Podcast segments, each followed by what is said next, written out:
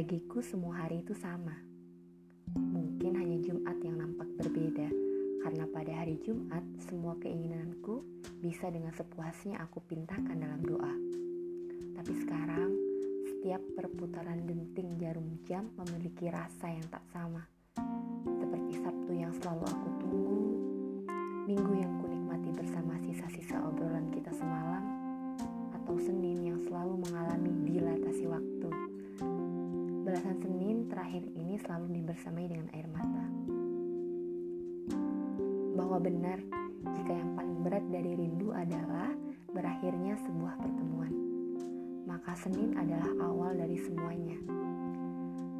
Setiap minggu hendak pamit, selalu kutanamkan dalam hati dan logika bahwa Senin akan segera datang, jadi mari lipat gandakan kesabaran dan kekuatan. Tapi tetap saja, ketika Senin mengetuk pintu, logika tidak menemukan titik temu. Kekhawatiran akan berubahnya perasaanmu terhadapku dan segala hal yang membuatmu pergi dariku, semuanya sangat mengganggu pikiranku. Aku hanya takut tidak bisa menemukan orang lain untuk kucintai sebagaimana aku mencintaimu.